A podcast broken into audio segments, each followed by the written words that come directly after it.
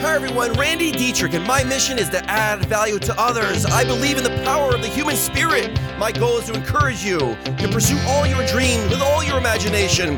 And thank you for listening. If you enjoyed today's talk, please share with a friend. Add value to the world.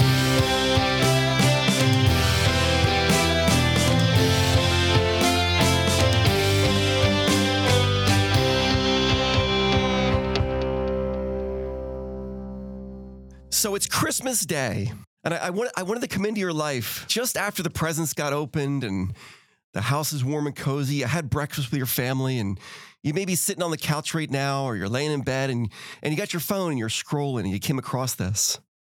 I wanted to talk to you about December 25th. It is the most celebrated day in the world.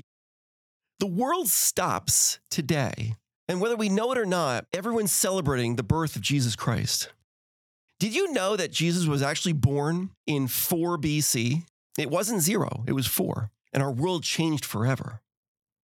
Did you also know that the first Christmas, it wasn't celebrated until 330 AD, which means after Christ's death?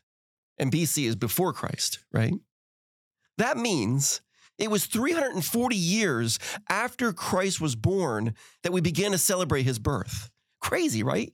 Took 340 years. In the United States, the US is 247 years old. And did you know that it took the United States 94 years to begin celebrating Christmas? It was on June 28th, 1870, that Ulysses S. Grant declared Christmas a federal holiday. Crazy, right? 94 years to catch up with Europe. Now, I don't know if you all know, but I'm a math guy. I have degrees in economics, business management, finance, stuff like that. I really love numbers. So, what percentage of the world believes in God? Two thirds, 62%. 10% are atheists, and the rest, well, they're just not sure. Now, you ever hear of a guy named Lee Strobel? Oh, Lee, Lee Strobel, he was an atheist, a journalist, and an attorney, and he had enough. he set out to write a book disproving Christ. He was going to attack the Bible, tear it apart. He was going to prove that the prophecies really didn't happen. He ended up writing a book called A Case for Christ. Remember, he's an attorney, a case, right? He originally wanted to prove that what was predicted in the Old Testament did not come true in the New Testament, or it was just by chance. In other words, he was going after the prophecies. So he started out with Micah. Micah was an early writer of the Bible, and in 700 BC, before Christ was even born, Micah wrote that Jesus would be born in the town of Bethlehem. Now, at this point in time, there were hundreds of nations all around the world. And in 700 BC, he predicted it would be Bethlehem. And we all know what happened 700 years later on December 25th, today. The world celebrates. There was also a prophecy made in 1012 BC. It specified that the Messiah's hands would be pierced, in other words, crucified, right? I mean, 10, 12, that's over a thousand years before Christ was even, did even, even existed. That could be a lucky guess. but did you know it was 800 years later that crucifixion even became a thing? The Romans invented it. It was a capital punishment. And it started 800 years after that prediction. Talk about faith.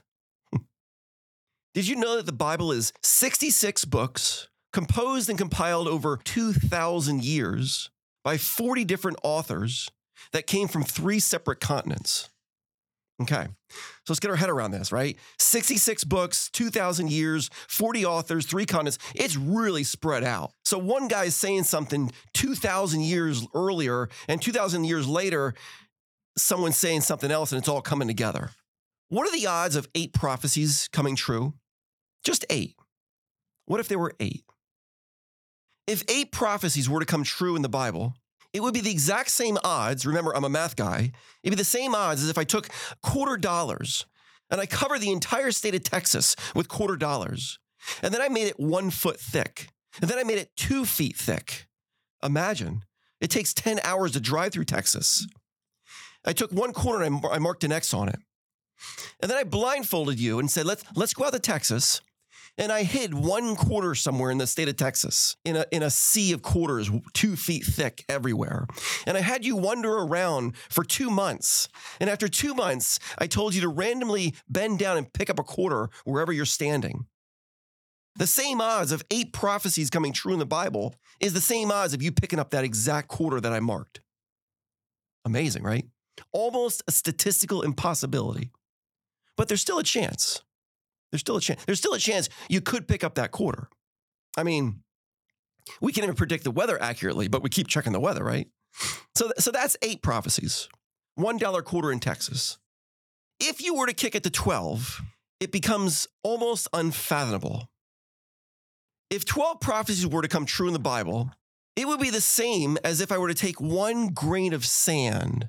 It could be a sandbox, it could be an ocean, it could be anywhere. One grain of sand. And then I got a little tiny etcher, a little laser engraver, and I engraved your initials on that piece of sand. And then what I did was I got in a plane and I just I just flew out over the world somewhere and I dropped that grain of sand. And then I blindfolded you and sent you wandering for 2 years. And after 2 years I told you bend down and pick up a single grain of sand.